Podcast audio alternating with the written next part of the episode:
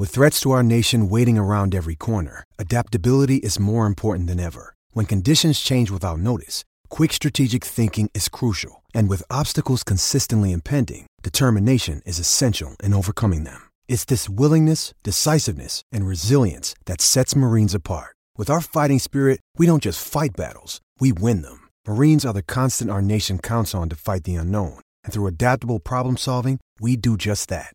Learn more at marines.com. Today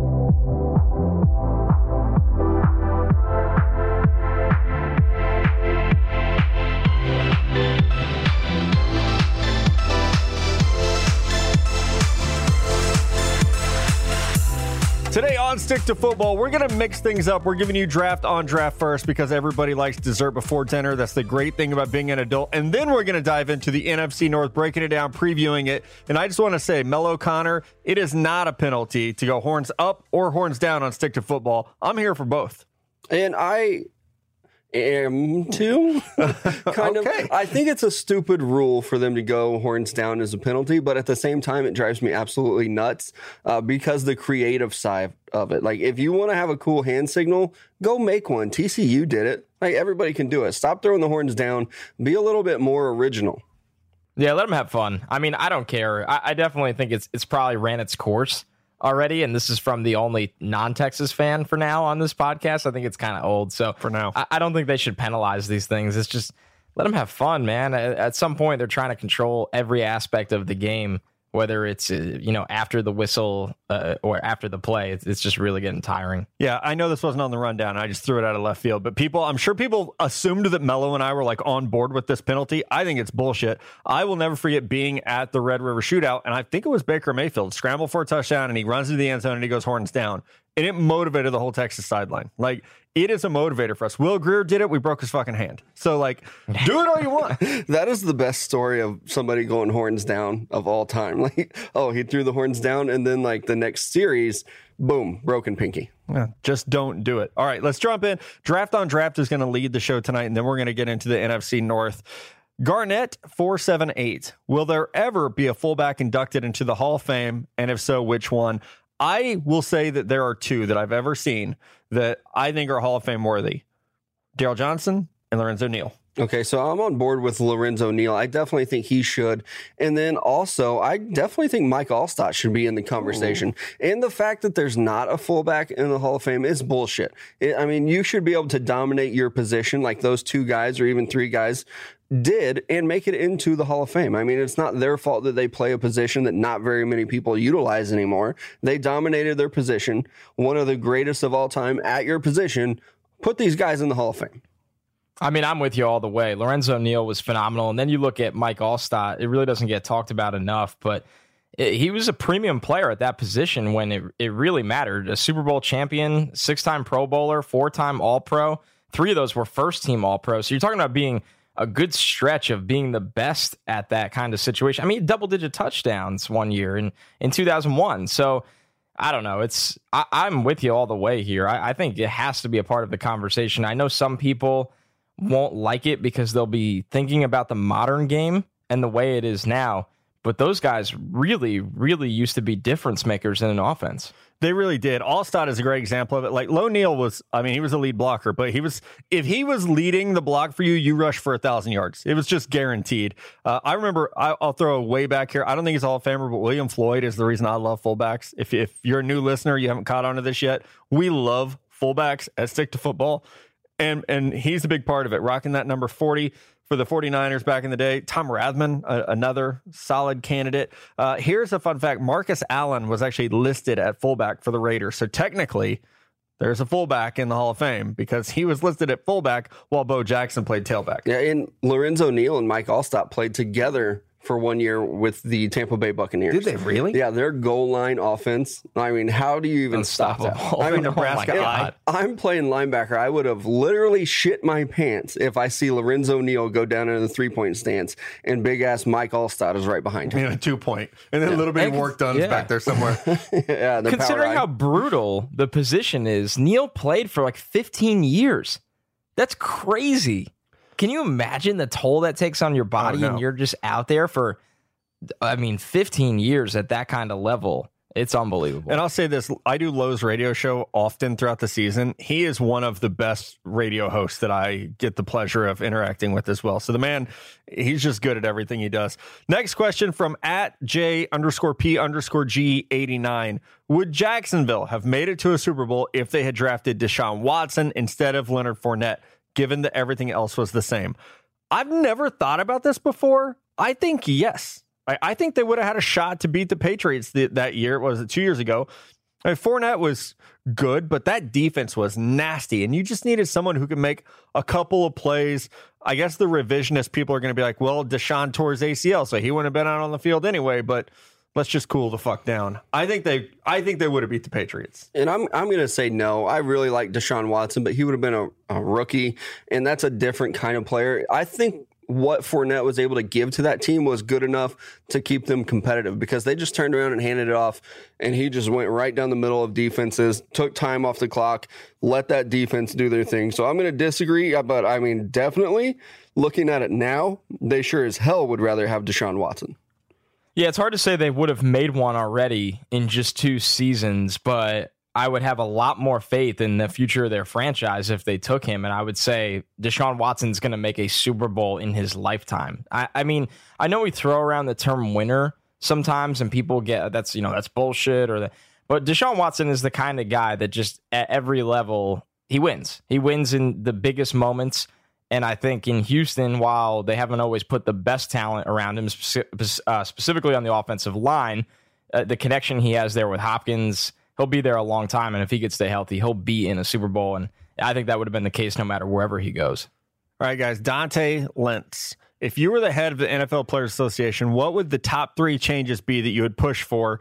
Are there Ooh. any must haves in order for the deal to be reached? Would you change the structure of rookie contracts or let me scroll, change the franchise tag rules? So, uh, this is like one of those weird things. I know Connor and I have talked about it a lot lately. Mello's been in on it a little bit. Like, this is one of those things that you like it's our job to cover, but you only cover it like every like once a decade. So you kind of like forget how it works. My first uh, year at Bleacher Report, I think, is when the the first the last lockout happened. Excuse me. So it's like we don't live in the world of CBA a whole lot. But here's what I would ask for.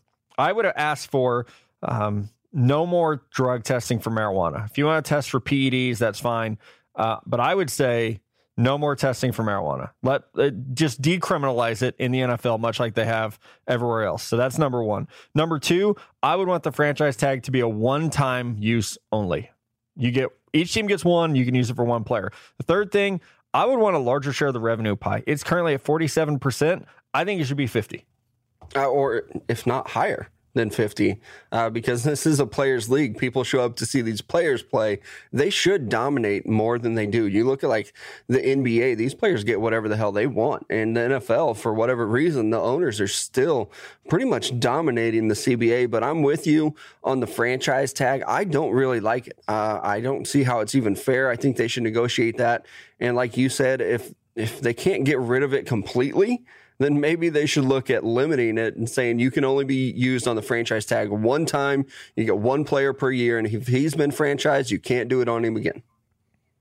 I'm with you all the way on the franchise tag. That's one that has to be adjusted. The fact that it can be used three times is literally insane. I do think it should be a one and done, and I think the number should be higher, even mm-hmm. so you really it.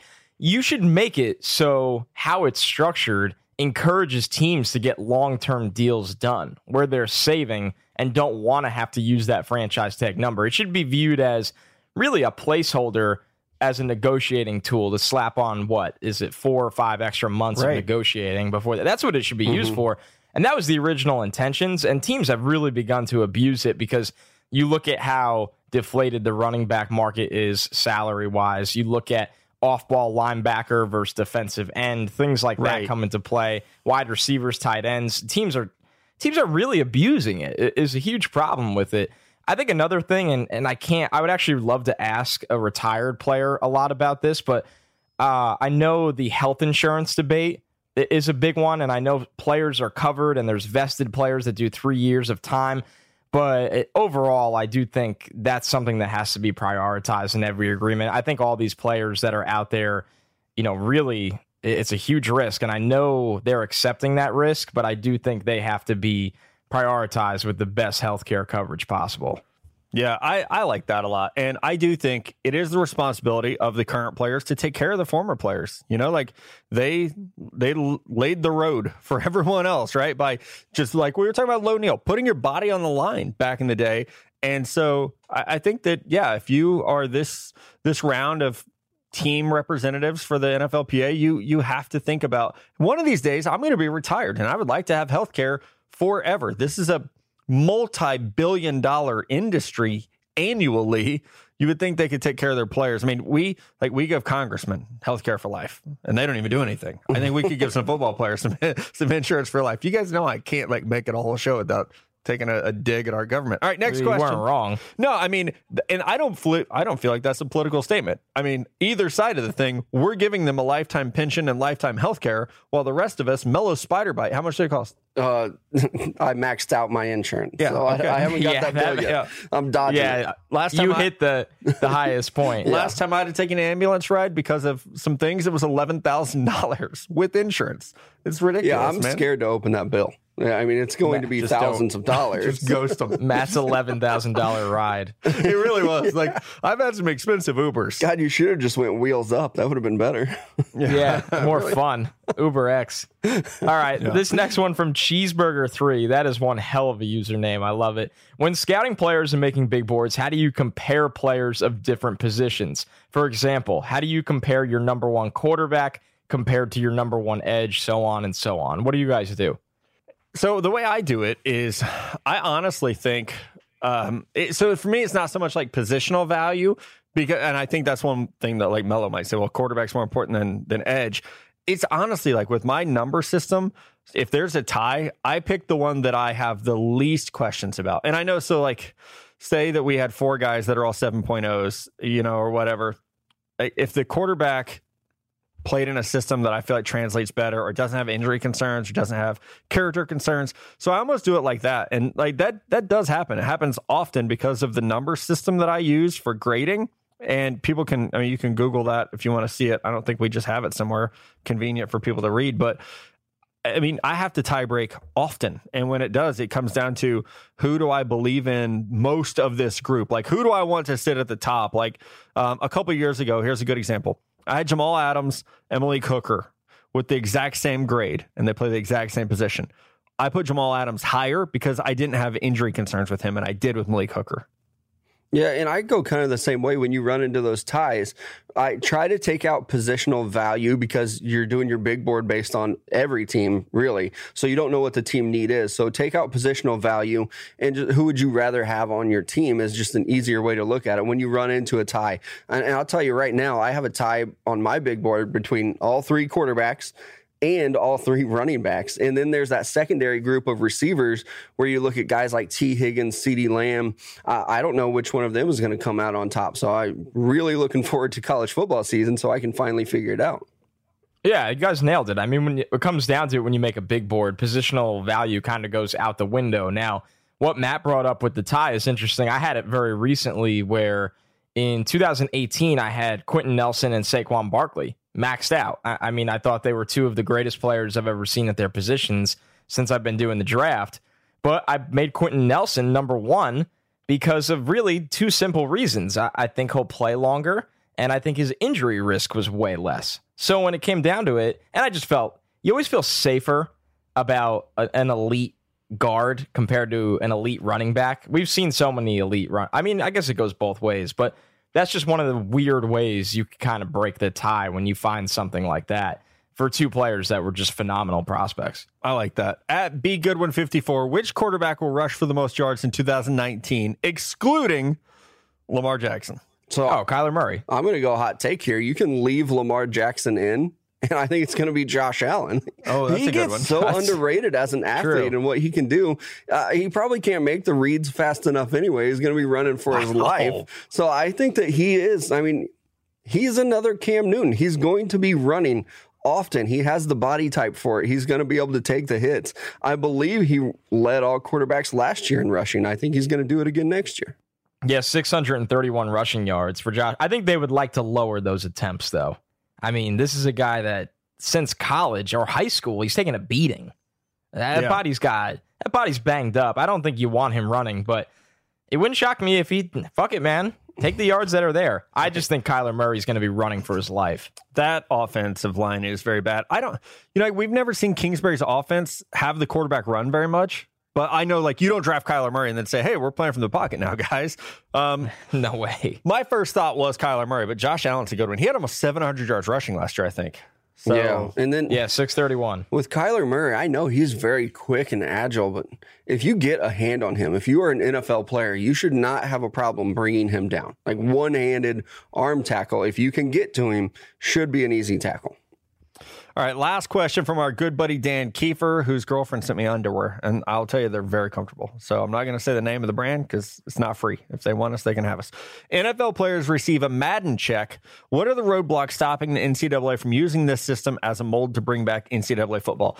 Danny, the NCAA. Here's the only yeah, the only roadblock is those fuckers in Indianapolis saying no because yep. the system works and for I know for at least two years I've been on this podcast saying just let it be a free market system where if you're Trevor Lawrence, you can market your likeness and make whatever you want to make off that. And if you're Kelly Bryant, guess what? You're not going to make the same amount as Trevor Lawrence, but the yeah, system is the system. You. I agree with you. And not only is the NCAA holding it up, it's also the conferences. The conferences won't give licensing fees or they they want them and and they're not going to give them up for nothing. They want their part of the pie too. So they're kind of holding back as well because I know a lot of people have said, okay, we will make a college game. We're going to stop using the likeness because usually with the NCAA football game, like you knew who quarterback number 16 for Clemson was. He's six foot six, 220 pounds. You could Long figure hair. it out. Yeah. But the teams now, these conferences are saying they won't even let you use their likeness. They won't let you use their logo or the stadium stuff. So it all comes down to that too. Uh, definitely, I think they should get paid. You play these players a little bit, just like a couple thousand dollars, maybe, maybe even a couple hundred bucks. They're going to want to be in this game, just like people for Madden. And I know everybody's hurt feelings right now because the ratings aren't great. These 18 to 22 year old college kids, they're going to be thrilled about being in the game even if it's not their picture, if it's just their name, their position, their number, they're going to be thrilled about it. So it does come down to the NCAA they're ridiculous. And for some reason, the conferences won't give it up either. And here's the thing EA Sports would pay whatever they want. It's EA Sports. They have the money. They make so much money from Madden, even though they have to put up so much money for the NFL license. They would make the money back because of the thirst for NCAA football. So, oh, yeah. If you're looking for somewhere to blame, it has nothing to do with EA Sports anymore, or any video game license, uh, video game company for that matter. It's just that the NCAA blocks it. As someone that's dealt with conferences with footage rights that we do at Bleacher Report, they are fucking expensive to use anything from them. So I, it's it really starts with the NCAA. They need to open the gate to give the the chance for this to happen and then it would be interesting. But I do think EA would pony up the money to the conferences to make it happen. That's how bad they want it. And I would pay so much money for that video game. Like I know that oh. probably goes on market for like 60 bucks is what it used to be. I would double that. I would pay $120 to have that game back with no players even involved. Just give me the schools with the logos and the stadiums, update those uniforms. You could even re-release it as NCAA 14. Don't do anything to the gameplay. I'll pay 120 bucks for it right now. I bet you are not alone. All right, guys, let's take a break. NFC North preview starts uh, right now. All right, fellas, it is NFC North preview time. Let's start with those Green Bay Packers. Bit of a down year last year. They had a strong draft this past offseason and really an active offseason, which is something we did not see under Ted Thompson. They completely remade the pass rush by signing free agents Preston Smith. Uh, they bring in uh, Darnell Savage is maybe a surprise first round pick, but a very good one. And this is a defensive line that also, oh, by the way, added Rashan Gary to go with Kenny Clark and Mike Daniels. So a good team, but it's all about Aaron Rodgers back healthy this year. Hopefully, we'll see what a new head coach, a first time head coach in Matt LaFleur can do with a group that, I mean, it's they're proven. They're ready to go. You have Davante Adams, you have Aaron Jones, you have Jimmy Graham. We just need someone who can actually get these guys in spots to make plays. Fellas, when I look at a breakout player, I'm going to go with someone from that wide receiver corps. Randall Cobb is gone. I'm going to take Geronimo Allison. I think that there has to be someone in this LaFleur system who's going to get open opposite Davante Adams. It can't all fall to Davante this year, as great as he is. Last year, only saw 20 catches, 303 yards, two touchdowns from Allison, but this will be his fourth year. It's contract year, and I think he's he's much better acclimated to the pace of the NFL now. I'm expecting a year where we probably see him catch 60 balls this season. It never fails. Every time I hear the name LaFleur, all I think about is the movie Dodgeball. So that's where my brain has been for the last 30 seconds. But my breakout player for the for the Patriots and for the Packers is Josh Jackson, the corner. I absolutely loved his length, his physicality coming out of Iowa. And I think he struggled because of that, because he was used to playing with his hands a lot, where he could maul these receivers and kind of do what he wanted. I think that he's going to get used to playing at the NFL level where the rules are a little bit different. You have to play more with your feet. I like what he can do with his hands in like ball hawking. I think he can produce a lot of interceptions, even though he didn't last year. So improving that technique and his footwork is going to go a long way. I think that he's going to develop into a great corner. I loved him coming out of Iowa. Yeah. So I, I'm waiting for it too ball skills for days. I mean, we got to keep an eye on him because the hype was real, and if if they could develop him, that secondary can really turn things around. I went with Aaron Jones here. I know this is kind of the obvious in the Green Bay community, but I felt like someone had to say it. He averaged 5.5 yards per carry last year, 728 yards. He just simply didn't really have the workload to get to a thousand yards, but very very productive. He can catch the ball, great vision, put his foot in the ground and go. I think Aaron Jones, I mean, and that was in 12 games last year. So if you look at a full season's workload, I think he's going to be ready to go, foot on the gas. I think they trust him this year to really be that guy. I'm excited about him and think he could be one of those true RB1 kind of players in the league right now. And I think this is a good team. I do. I believe in Aaron Rodgers. I know he's going to come out really pissed off this year. I mean, really, really pissed off, whether it was the, the beer chugging jokes whether it's being forgotten about because of the God, Pat Mahomes. Aaron Rodgers is going to be healthy. He's going to be ready to go. This team, I have them at 11 and 5. I think they made some really nice key additions finally in free agency on the defensive side of the ball that gets them in the postseason. Yeah, and I'm agreeing with you too because I think they've needed to upgrade that defense uh, in at least key positions for a while, but they were so focused on Aaron Rodgers and what he wanted and what he needed that they kind of neglected it, and now they've kind of righted the ship. I think they go 10 and six this year. They're going to be pushing for the playoffs, and everything you said about Aaron Rodgers, I agree 100. percent I think he's going to really come in pissed off and motivated. Not that he wasn't before, but I think this is going to be another special year for Aaron Rodgers, and he's going to be back up there being talked about with these top quarterbacks. Guys, I I do think it'll be a big year for Aaron Rodgers. I really do, and and I know that over the last nine months, it it does feel like he's been forgotten about a little bit. You know, with all the Mahomes love and you know Baker Mayfield and, and Tom Brady still out there kicking ass, and it's just like we kind of forgot about Aaron Rodgers. So I I agree with you, but my biggest hangup is not with this roster because I, I like what they have there and I really like Mike Pettine as a defensive coordinator. I don't know if I believe in Matt LaFleur as a head coach especially as a first time head coach with a quarterback like Aaron Rodgers, who all summer has basically talked about how he needs control to do whatever the fuck he wants.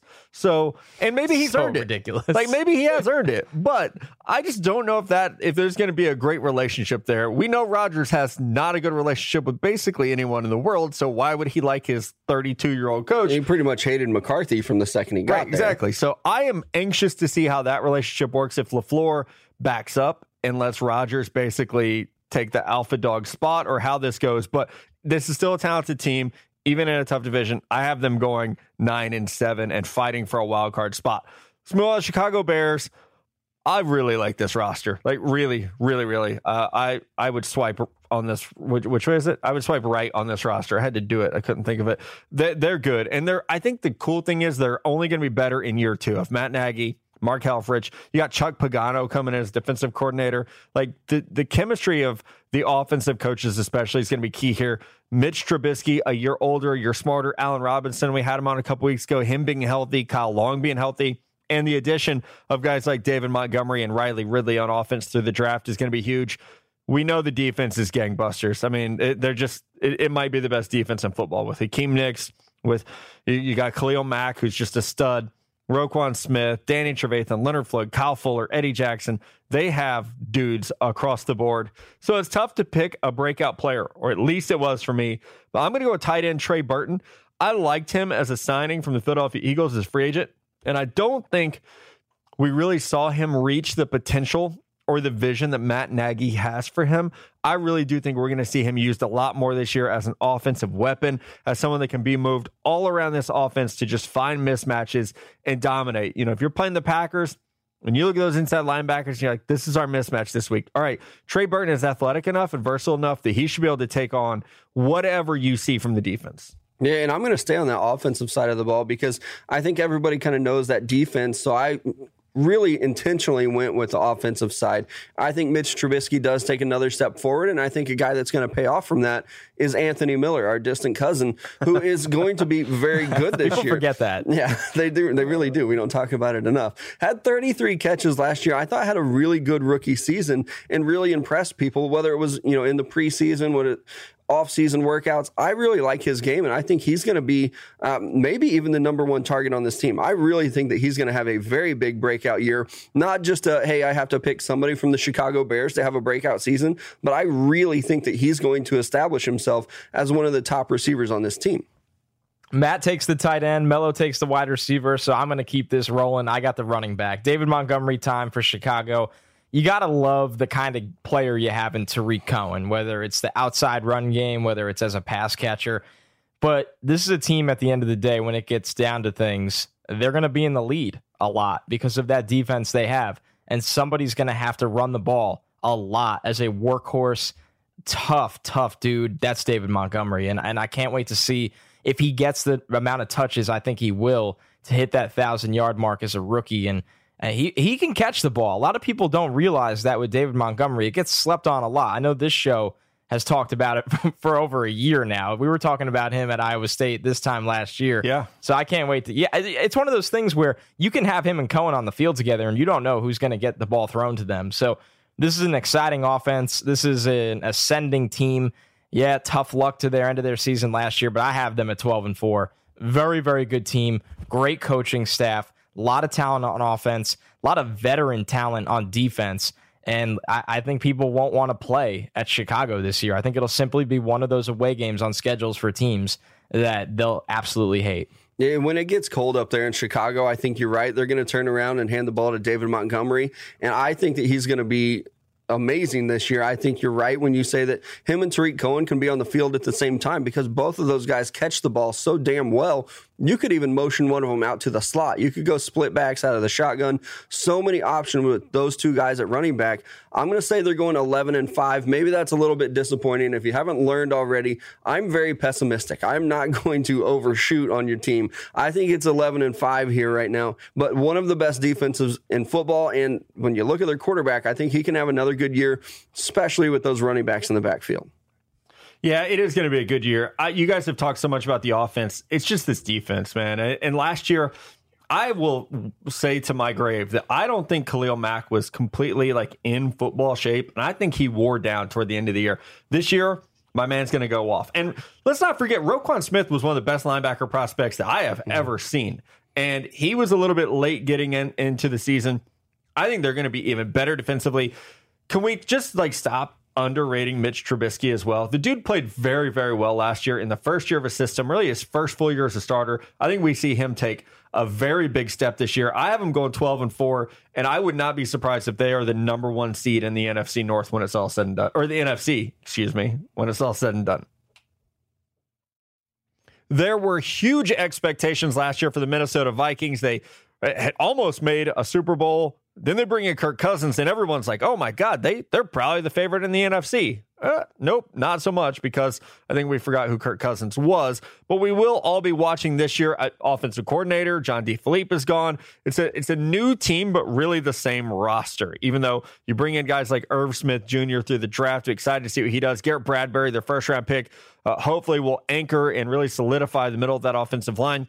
They have some competition for Dalvin Cook and Alexander Mattison, who was a third round pick. So we could see some new faces get mixed in with a lot of the same old same. On defense, they bring back 11 starters, guys. So this defense that was so good last year under Mike Zimmer, all 11 starters come back.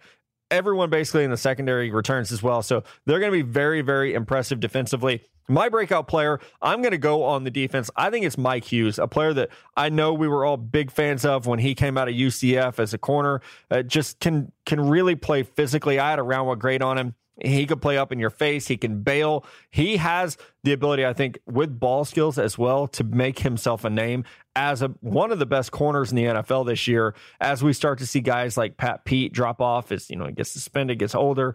There's now you know room for someone like Mike Hughes to come in and really make a name for himself. And and I'll say on top of that, it would not be a surprise if guys like Trae Waynes and Xavier Rhodes get moved this season at some point because of the emergence of Mike Hughes. Yeah, and they've got another good corner if he could just stay on the field at Holton Hill. That's going to be very good. I'm actually going to go with the offensive line. We all know that they struggled last year, uh, but I like the addition of Garrett Bradbury very, very much. I, I think he was one of the best linemen in this draft. He's going to step in, play center. You're going to move Elflein to, to guard. You have Riley Reiff at left tackle. I think that this offensive line is going to be much improved this year, and a lot of that is to do with Garrett Bradbury. I also think that Brian O'Neill can take another step at right tackle. If they can get healthy, if they can get everybody on the field at the same time, they're going to be a very good team in the NFC North as well. And I think a lot of that is going to happen with the running game. And so they're going to need that right tackle spot from Brian O'Neill, who was a very good player out of Pitt. And I actually think he outplayed his draft position last year. I'm really looking forward to seeing him play next year in 2019. I went with Mike Hughes as well. I thought outside of Denzel Ward, I mean, he was really the next guy up in that class out of the corners uh, for me. He was my number two corner. So I think he has a ton of talent. It's crazy that, you know, he fell right into Minnesota's lap. I know the injury sucks, but he's playing very well before the injury. So I think he's going to come back.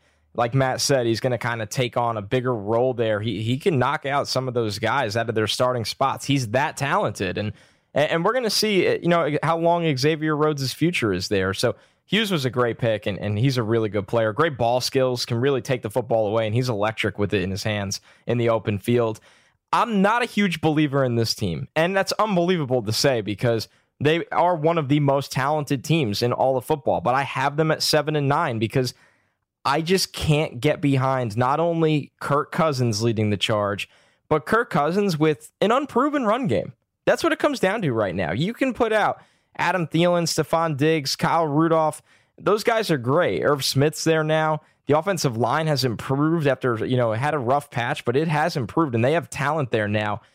I don't know if Dalvin Cook ever stays healthy. And I don't know if Kirk Cousins is ever the guy to win you the big game in a division where you got to play two of the best teams in football in Green Bay and Chicago. So I know Vikings fans aren't going to like it. If I'm wrong, I'll live with it. I just see this as a seven or eight win kind of team right now. Yeah, totally with you. I have them going eight and eight as well. Just like you said, these are two of the best teams in all of the NFC. When you look at the Bears and the Packers, and the Lions maybe won't be as great, but they're still going to be a tough play because of the rivalry within that division. So I have him going eight and eight as well. I'm just not sold on Cousins. I think he's an average quarterback. He can get you to the playoffs, maybe win a Super Bowl if you have a very good defense and run game and you surround him with everything. They're just not there yet. They have a lot of good pieces. I love the secondary.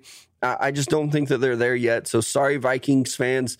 Eight and eight, middle of the road, probably won't make the playoffs. Yeah, I have them missing the playoffs, guys. I'm at seven and nine. I just don't trust Kirk Cousins, and uh, I know like he had his moments in Washington, and he was he's uh, one of the only players getting fully guaranteed money as a veteran, but. I just don't think he's that good. And he has his games where he looks great, and then he has his games where he throws multiple picks, and those tend to happen in bunches for him. So I, I just don't know, man. And and Dalvin Cook, I don't know. Are we ever going to see the Dalvin Cook the Florida State fans promised me when he was coming out of college? Because it started to feel like we're not. I mean, when you draft a running back in the third round after your second round running back can't produce, I think the writing's on the wall. So we could see. I love Mike Zimmer. He is a hell of a coach, but I, I think there's a lot of pressure on this team to turn things around. Speaking of pressure to turn things around, the Detroit Lions, uh, this is a big year for Matt Patricia and crew. They need to not only win, but they need to prove that this belief that we're going to win with our players is true. That now that they have like the culture Good installed, luck. right? That now they can win with their type players.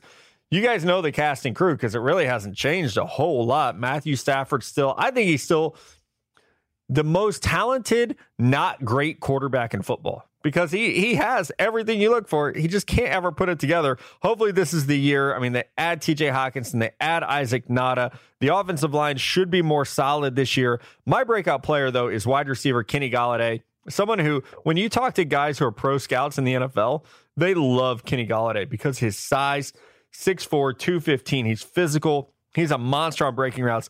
You might say last year was a breakout because he had over a thousand yards, but he only had five touchdowns. I think this year we really see him take that next step and get close to double digit touchdowns. Yeah, and everything you said about the Lions right there, there's it's true.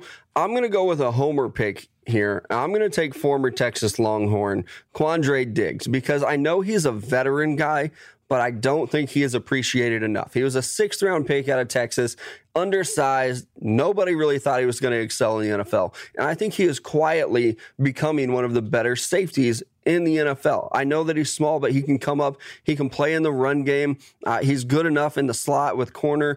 I really like what he's doing. His, his game is very similar to the way he played at Texas. He's all over the field. He's aggressive. Maybe doesn't have the ball production that you want out of a guy. Uh, he had three interceptions the last two years, which is okay.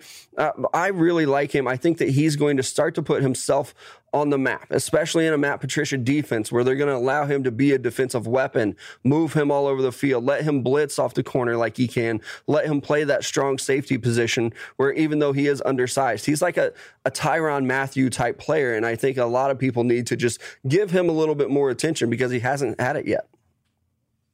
And a lot of people forget one of my favorite players in the National Football League is on the Lions. And it's his second year. Frank Ragnow, Frank the Tank I think this dude is awesome. Uh, he played guard last year. I think going back to center will really do him wonders. I know he played both while in college, but I look at Ragnow and I just think he could be an elite interior offensive lineman, especially uh, purely as a run blocker. And with Kerryon Johnson there now, this team kind of has a new identity on offense where Matt Stafford shouldn't have to drop back and throw the ball 60 times a game anymore. You kind of should get away from those days where you could have a a tough run first kind of mentality here this is where it gets disappointing. After all that love for Ragnow and the new identity of the offense, I only have them at three and thirteen. I, I, think they win three, four, five games. I think it's a rough year for Detroit. I'm not a Matt Patricia guy. I've already heard rumors that it's kind of playoff or bust there right now in Detroit. And man, if you're sitting in a room and someone tells you playoffs are bust and you're sitting next to the Packers, Bears, and Vikings, I don't like my chances at all. So I, am sorry, Detroit. I just think it's one of those things where I don't know if I'll ever believe in this coaching hire as much as there's a lot of aspects of this team that I do like. They have stars on defense. They have. Uh, I'm a Matt Stafford guy. I think he's really, really good and doesn't get the love he deserves. But just the overall direction of this team, starting with the head coach, is very hard for me to believe in right now. Yeah, and I have them at five and eleven. I think they're going to squeak out a couple more wins. Uh, but when you look at the schedule, I don't like to read the schedule off to you guys that are listening. They face it's the tough, Cardinals. Man. I think that's a win. You can beat the yes. Cardinals, but then they have the Chargers, the Eagles, the Chiefs, and the Packers. Oh, and then the that's Vikings. Insane. That is a tough stretch of games right there. So the Lions, they're probably going to struggle. They do have some good pieces. They've got some young guys. Uh, I love T.J. Hockenson. I think Stafford's going to definitely look to him early and underneath underneath and not just take the top off the defense all the time. Kerryon Johnson had a good rookie year last year. They've made improvements on the offensive line. I just don't know that they're ready to compete with the other three teams in this division. It, it's a it's a trend going on here. There are very good teams, usually three in the division, and then there's a bottom feeder. And sadly, this year, I think it's going to be the Detroit Lions. Yeah, someone has to finish last, right? I mean, no one wants to admit it, but someone has to suck. And I am not as low on Detroit as you guys. I have them at six and 10. I do think that there are enough weapons offensively now with the addition of Hockenson. And I know even though we don't see rookie tight ends usually have huge years, I think he's going to be an exception. And I, like I like this defense, uh, especially with the addition of Trey Flowers.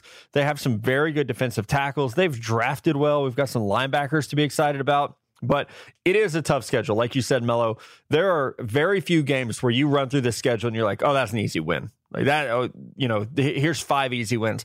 They don't have a year like that. So I'm a little bit higher on them than you guys at six and 10, but still feeling like this will be a one club drafting in the top 10 of next year. Let's take a break. We come back. We'll give out that uh, division hardware for the NFC North. Division MVP time for the NFC North, and I am going to spoil things a little bit because Mello and Connor, uh, they do this all the time. They pick the same person. and I got to the rundown late today because I was assembling furniture. Thank you, IKEA. And um, so I was like, you know what? I'm not going to do it. I'm not going to pick the same person as them. I'm going to take Khalil Mack because we have not been giving enough defensive players MVP love. I'm going to do it. We're going to see. They don't get it.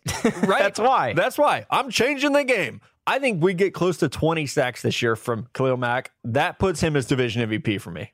I think that he could be up there, obviously, but I'm also predicting a big year from Aaron Rodgers, who is a big name. And if he has a good year, if he gets back to his Aaron Rodgers form, he's definitely going to win the MVP of this division, if not the entire NFL. I, I think he's going to have a very good year. I've said it many, many times. So I think he's the obvious choice here for MVP. And I think Connor's going to back me up. And little do the people know, me and Mello don't agree on these episodes because it's what we believe in. We do it just to piss off Matt. So That sounds right. it's Aaron Rodgers. I mean, I don't know. Besides Chris Sims, who is infatuated with Aaron Rodgers, as many of you know, I don't know if there's a show that's more excited to watch him this year. I mean, Matt wanted to trade him in the offseason. Yeah. Me and Mello think he's going to win the MVP or be in the MVP conversation and lead this Packers team again. So, yeah, for me, it's Aaron Rodgers. I can't wait to see him come out and just. Uh, just do what he wants. I mean, fuck Matt LaFleur. Honestly, Aaron Rodgers, you could do whatever you want. Yeah, I I like Rodgers. I know that like there's this idea that I actually don't like him. I do. I just think he's a very complicated individual. And that's He okay. is, though. He- yeah. I'll go opposite on you. I don't like him. I just think he's very good at football, which is a common trend with me and quarterback. Yeah. Okay. Well, there you go. All right. Wait. You don't like Pat Mahomes? He's the like one quarterback. Okay, he's the exception. Okay. All right. Division defensive player of the year. I just said I think Khalil Mack can get 20 sacks. So yeah, it's gonna be Khalil Mack. I don't think anyone gets close. I don't either. I looking at this this division, like there are some good defensive players, but you might have the best defensive player in the National Football League. And I think you're right. He's going to get close to 20 sacks. I think he gets at least 15, if not more than that. So he's got to be the clear cut winner for division defensive player of the year. I know I lost the Minnesota fans when I said seven and nine, but I'm going to bring them back right now. Danielle Hunter should be in this conversation. Oh, he should be. That's the guy.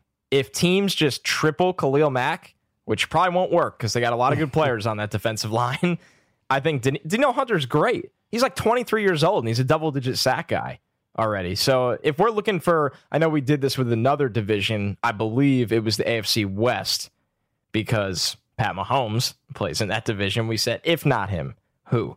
And for me, I think it's Danielle Hunter. Yeah, I would also throw out Jaire Alexander. I think he could have a huge year. Yeah, So, I mean, he was if we very had go good as a second, He looks good. Yeah. Yeah. All right, let's move on, boys. Rookie of the year. Uh, Boring. yeah, sorry, it's obvious. It's David Montgomery, a third round pick that we all think is going to start at running back for the Chicago Bears. And you're playing in Matt Nagy's offense. Here's what's funny, or maybe it's not funny. Maybe this is just obvious. My comp for David Montgomery was Kareem Hunt. And now you get drafted to play in the offense that made Kareem Hunt so amazing as a rookie. I think David Montgomery has a monster year. Yeah, I think he is the overall rookie of the year this year. I think he will take it for the NFL. He was my number one running back coming out. We've already talked about how great this guy can catch the ball. He's the perfect fit for this offense. And I think Trubisky's going to find him again. Like he might have a 60, 70 catch year if they really put him on the field a lot and make him that number one running back. The thing that jumped off the tape first for me with him were his hands. He catches the ball so well out of the backfield. Plus, he's 230 pounds. He's going to be able to absorb those hits. He's going to be able to play 16 games. I love David Montgomery. Yeah, if you guys remember when I interviewed him, I said, "Where are you watching the draft?" And he goes, "I'll be at the gym." So I think he's going to be ready to go. I mean, he'll be ready to go. He's got some Frank Gore in his game, which is just it's going to be incredible in that offense. But moving on, division's most improved player, and there's a little trend here between you two taking different running backs in this division. Yeah, I went with Aaron Jones. You guys mentioned him earlier as a breakout player. I really do think he will be. I I was so mad last year watching Packers tape of like, why are you guys not featuring him more? Like he was your best running back. Give him the goddamn ball, and they just wouldn't do it. So this year, hopefully, Matt LaFleur uh, coming in from that system with Tennessee, where they just I mean, they fed Derrick Henry, and I know these are very different players, but I, I think we'll see Aaron Jones Yeah, become one's a good. focal point. One's oh, not. Well, I agree. I think we'll see Aaron Jones become a big part of this division and and a name that not just like fantasy football and Packers fans know. Yeah, and I'm going to go with the Minnesota running back, uh, Dalvin Cook. We have talked about him. He did look very good coming out of Florida State. That speed was special if he can stay healthy, and that's a big if, I know. But if he does, I like what he's done on the field when he's actually on the field. Uh, he can even catch the ball out of the backfield. He only played in 11 games last year, still caught 40 balls out of the backfield, rushed for just over 600 yards. This offensive line, I love Garrett Bradbury and the improvements they've made. So if Dalvin Cook can stay healthy, I think he's going to be the running back we thought he was going to be coming out of Florida State. And who better to end this show with than Mitch Trubisky? I think Mitch gets quite the reputation for being a guy that was along for the ride last year.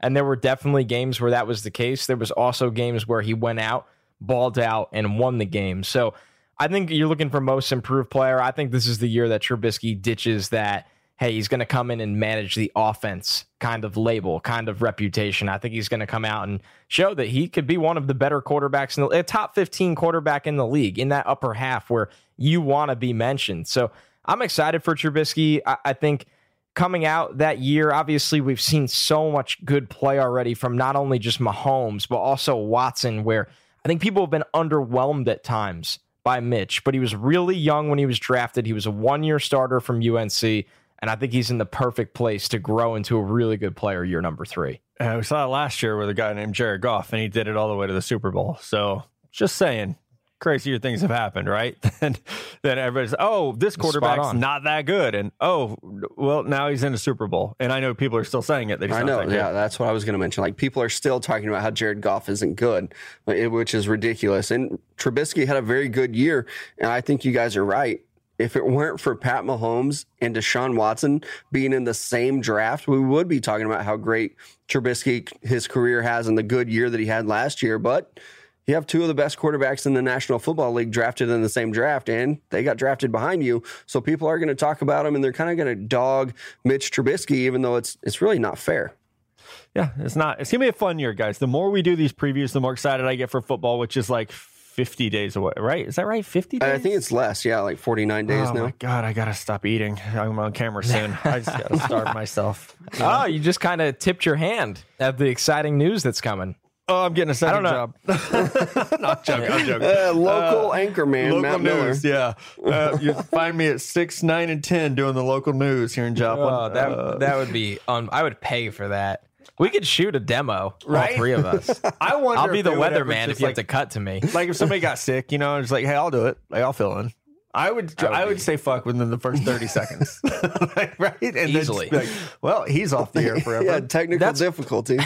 when we did the draft, that's all I thought about for the entire week. Oh, right. I said I'm going to be live, and I've never not had like never had a filter ever. yeah, doing when is local radio helps. I think everybody was Yeah. worried about me, and I have probably the best filter. I just choose not to use it. Yeah, because you have experience. Oh yeah, I turning use, it on. I use that fucking filter every day. I can just turn it on, turn it off whenever. Mine is terrible, terrible. Uh, even as a parent, you would think it would be pretty good. It's not. It's just. It's not good. All right, that's our show. We'll be back uh, whatever morning, Monday morning. I keep forgetting what day it is. We'll be back Monday morning breaking down the NFC South. Should be an exciting one. Guessing it's a lot of New Orleans Saints talk. We'll be from my end of the microphone. For Mello O'Connor, we'll talk to y'all real soon.